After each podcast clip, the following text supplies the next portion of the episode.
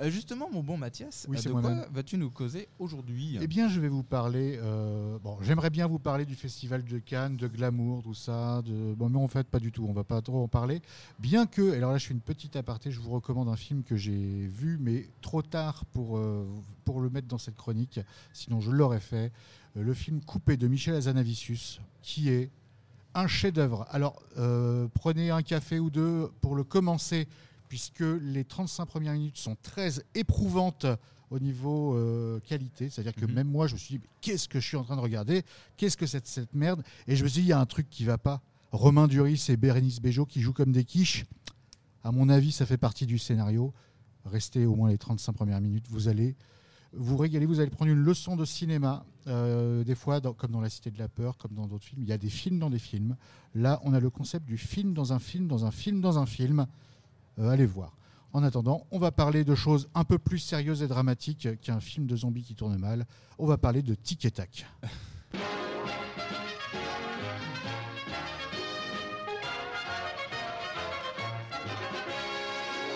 Connaissez-vous Lonely Island?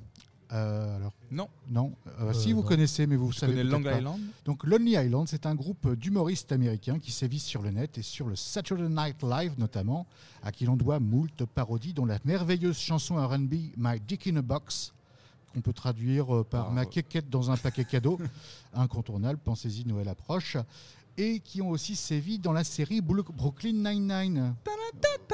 Voilà, que tu connais. Voilà, bah, c'est cette équipe-là. Voilà. Et c'est lesquels du coup qui dans Brooklyn Oh là, je sais pas, parce que j'ai pas, pas fini Brooklyn Nine-Nine et j'ai pas leur nom. C'est pas Hitchcock et Scully, le plus. Tu regarderas. On regardera. Ils sont au générique de Tic et Tac, comme tu regarderas Tic et Tac parce que tu écoutes et- aveuglément euh, tout ce que je conseils. dis. J'ai écouté aveuglément, c'est quand même pas dur. Et on les retrouve aujourd'hui qui incarnent les héros de mon enfance pour que les victimes du crime ne restent pas dans la déprime. À l'instant critique où tout le monde craque.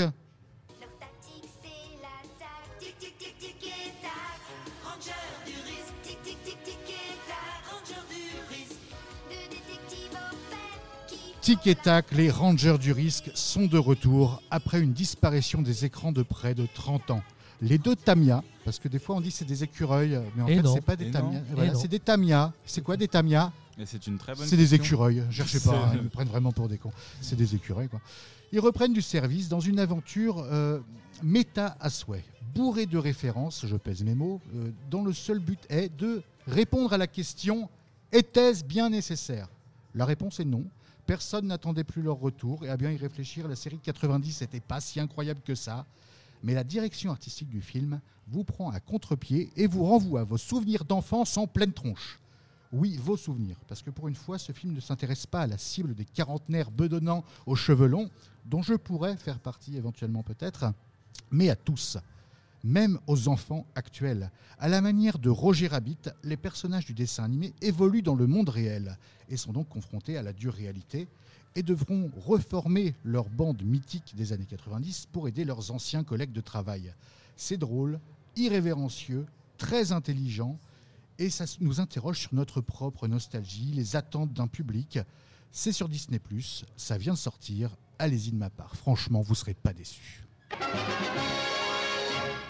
Tu passes pas mal de temps en ce moment sur Disney Plus? Ben oui, euh, déjà parce qu'au cinéma en ce moment, il y a vraiment pas, Pas grand-chose. Je vais y aller, bien sûr. euh, J'y vais quand même, mais vraiment, il n'y a rien de bien marquant. Et puis, euh, Il s'est- sûrement rendu compte que son premier mois gratuit allait se terminer. donc- non, non, non, ça fait Et en très fait, il est en train d'enchaîner toutes les, toutes les C'est ça, chroniques ouais. pour les. Non, mais j'essaye de, me tenir au courant de ce qui sort. Et c'est pour ça que la semaine prochaine, euh, j'en ai mal d'avance. Il y aura le prochain Jurassic World qui va sortir. Euh, C'est-à-dire que je les déteste tous, à part le 1 qui est mon film préféré. Du coup, à chaque fois, j'y vais, genre j'y crois, peut-être ça va bien se passer. Et à chaque fois, je reviens en colère, euh, énervé, tout ça. Donc, bah euh, voilà. Ah bah, c'est ah comme, bah, on sait comment comme va, ça euh, quand je vais pas bien que François me préfère. Donc, euh, avec un peu de chance, la semaine prochaine, j'aurai déjà vu Jurassic World. C'est vrai là que je te trouve un peu mou du genou. Bah, Ça fait longtemps que tu nous as pas démonté un film de A à Z. Ouais. En fait, je vois plutôt des bons films en ce moment. Donc, je vois extrêmement beaucoup de bouse, attention. Sauf que comme j'essaye de donner envie aux gens de faire quelque chose, j'ai pas beaucoup de films de merde. À vous À conseiller. Et, en, et plus, j'ai gravement pensé à lui il y a quelques jours parce que mon vu le Venom moteur de recherche de Netflix m'a euh, m'a dit oh ça devrait vous plaire Venom. Ah Et là, ouais. je me suis dit ah quand même. Ah ouais, Vas-y, ça devrait te plaire.